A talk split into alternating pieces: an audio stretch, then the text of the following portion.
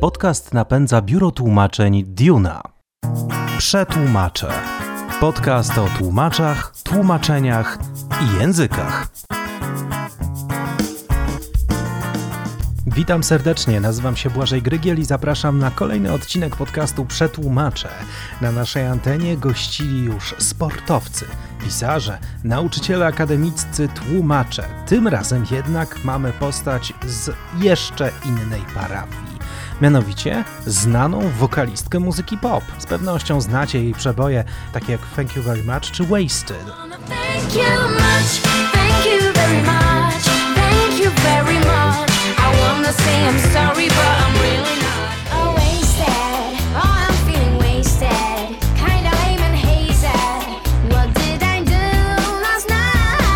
Na polskiej scenie muzycznej obecna jest już od dawna i ma za sobą wiele naprawdę wielkich sukcesów. Rozmawiamy z nią jednak ze względu na języki, a konkretnie język angielski, bo gdy zaczynała karierę, wychwalana była przez krytykę właśnie za akcent w języku angielskim.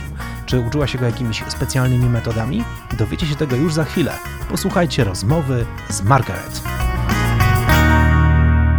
Cześć, tu Maggie. E, jestem artystką, kompozytorką, wokalistką. Fruwam troszeczkę ponad ziemią i staram się składać jakoś ładne dźwięki, ładne piosenki. Nieraz mi się to udaje, nieraz nie. No i znamy cię e, jako Margaret. E, to, to znacie szeroka publiczność na, w całej Europie, jeżeli nie na całym świecie. A ostatnio znamy cię także jako Gaja, bo zyskałaś nową tożsamość nową tożsamość, moje takie alterego, które w zasadzie skrywałam przez bardzo długi czas, e, ale było to, to takie bardzo prywatne, takie bardzo moje. W zasadzie e, wraz z, z rosnącą moją karierą Margaret, ja coraz bardziej prywatnie stawałam się gają. E, śmieję się, bo to brzmi troszkę tak dwubiegunowo.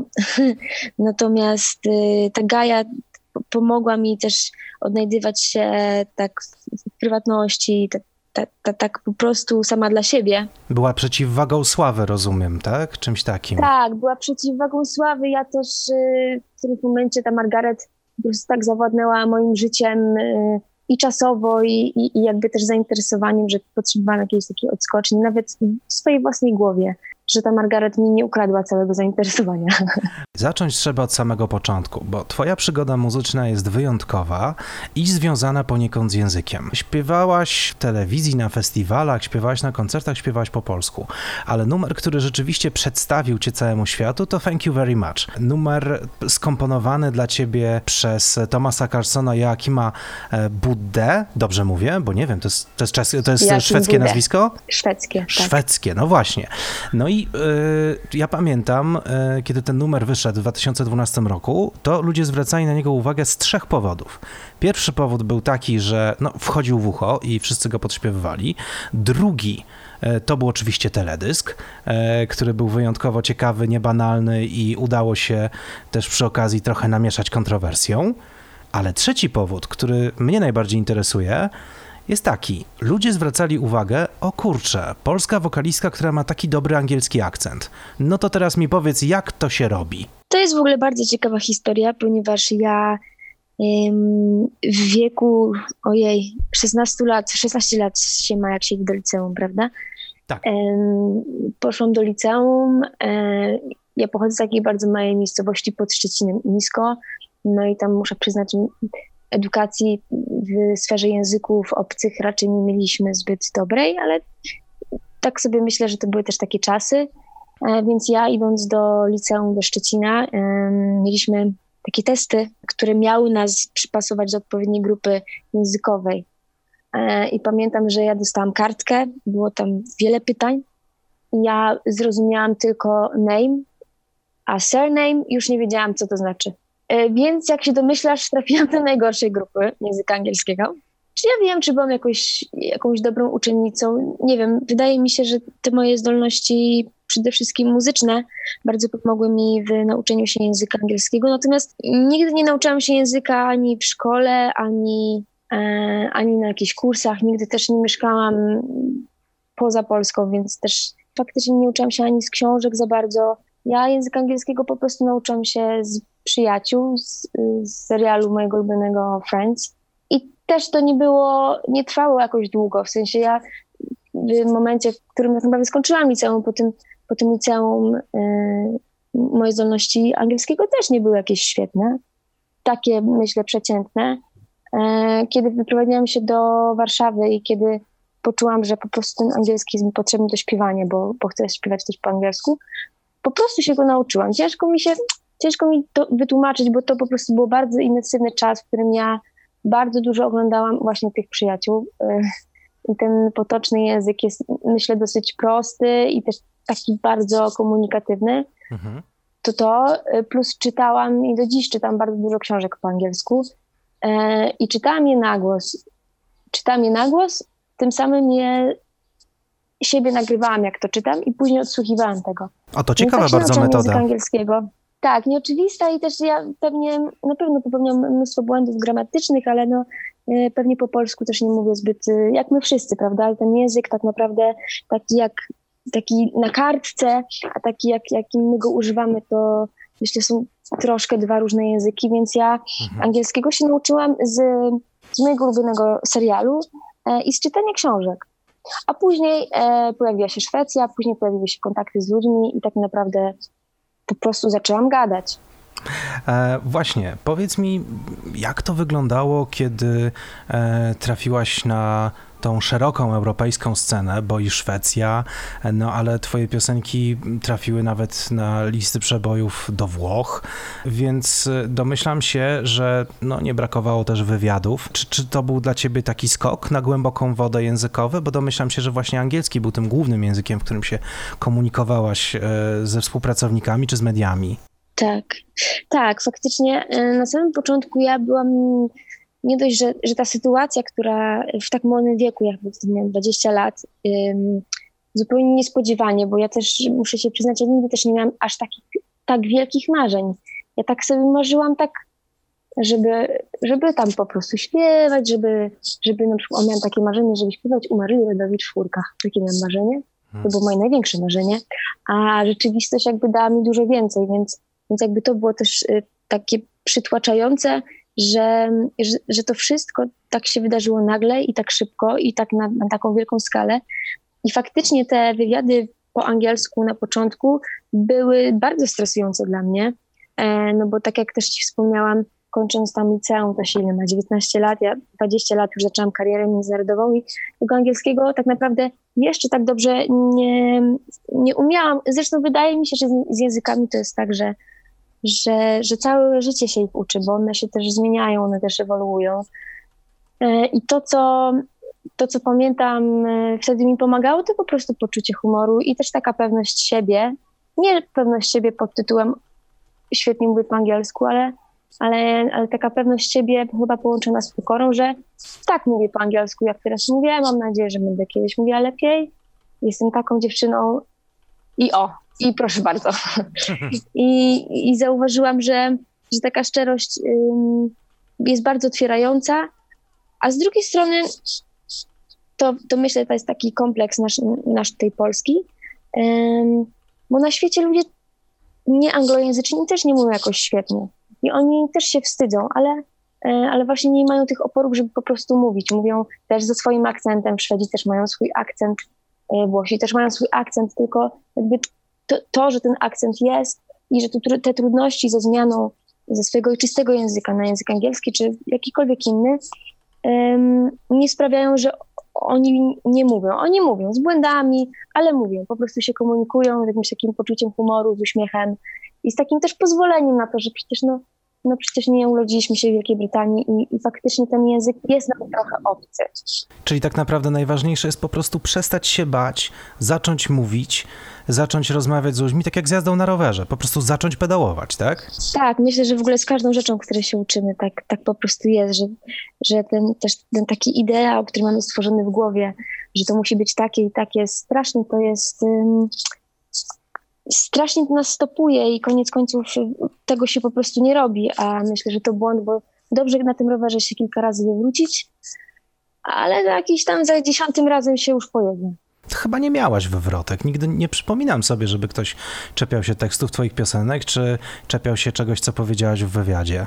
Nie, wiesz, to są bardziej chyba takie rzeczy, które samemu się ma w głowie, właśnie te wszystkie takie ograniczenia i, i myślenie, czy to powiedziałam dobrze, czy źle, a może tu tak, a tu zły akcent.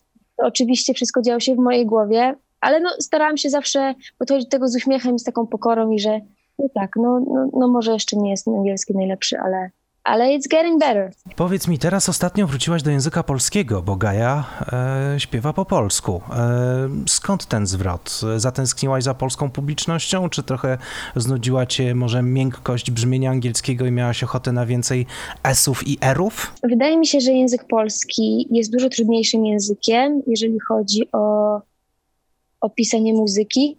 E, I wydaje mi się, że w, w momencie, w którym ja zaczynałam, mając 20 lat, ja też byłam świadoma tego, że ja nie potrafię napisać dobrego tekstu po polsku, bo to naprawdę jest dużo trudniejsze niż w języku angielskim. Już tłumaczę dlaczego. Bo język angielski po prostu ładniej brzmi, w sensie dużo słów brzmi od razu, tak, tak na wstępie ładnie one po prostu brzmią. a jednak w języku polskim e, ta korelacja pomiędzy brzmieniem słów, e, ich sensem, znaczeniem e, i, i tym, żeby to jeszcze fajnie gdzieś tam się wpasowało w muzykę, to uważam już jest wyższa szkoła jazdy i, i, jakby też jako artystka, która przechodzi z języka angielskiego na język polski, czuję tą różnicę, czuję tą, y, ten stopień trudności, czuję, że to jest level wyżej, ale cieszę się, że, że też w tym angielskim, te, te, te tworzenie w języku angielskim dało naprawdę mi też otworzyło wiele, wiele horyzontów, wiele dróg różnych, które, którymi ja te, nadal podążam, e, tylko zmieniam jakby język wypowiedzi, ale jeżeli chodzi o flow czy o budowanie fraz, jakby ten język angielski naprawdę bardzo mi pomógł i rozwinął. Lepiej ci się śpiewa po polsku czy po angielsku? Da się to powiedzieć? To jest, nie chyba, to jest trudne pytanie, bo y, to naprawdę są dwie różne rzeczy.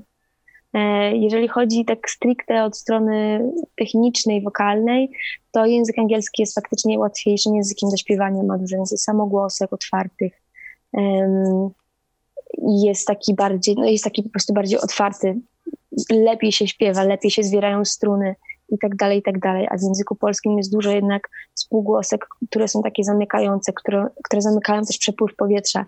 Na tych spółgłoskach bardzo ciężko kładzie się niektóre dźwięki, szczególnie na przykład te wysokie i tak dalej, i tak dalej. Więc pod względem takim technicznym, no i pod względem technicznym, wokalnym, pod względem technicznym mm, w kwestii pisania tych tekstów, myślę, że język polski jest dużo bardziej wymagający niż angielski. Da się przyrównać śpiewanie w różnych językach do na przykład, nie wiem, grania na różnych instrumentach? To tak działa?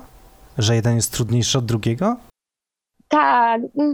Faktycznie no każdy, każdy z tych języków ma swoją gdzieś tam specyfikę, e, bo z drugiej strony mm, teraz tak sobie myślę, że niby łatwiej napisać tekst po angielsku, ale nie będąc osobą anglo, anglojęzyczną, osobą jakby native'em urodzoną i posługującą się tym językiem na co dzień, trudno y, ten tekst później zaśpiewać faktycznie bez akcentu. Y, dużo jest przecież tam y, samogłosek, które, których my nie używamy, których my nie mamy jakby w swoim słowniku dźwięków, że tak powiem. Y, często te ułożenie języka jest zupełnie też inne. Jakby my Polacy mamy, mm, tak jak na przykład byśmy teraz odwrócili to w drugą stronę, e, myślę, że Anglicy też mieliby, mieliby i na pewno mają ogromny problem e, z niektórymi naszymi polskimi słowami, bo po prostu ich jakby aparat mowy nie jest do tego przystosowany, oni tego nigdy nie ćwiczyli i tak dalej, i tak dalej. Tak jest z francuskim, tak jest z hiszpańskim.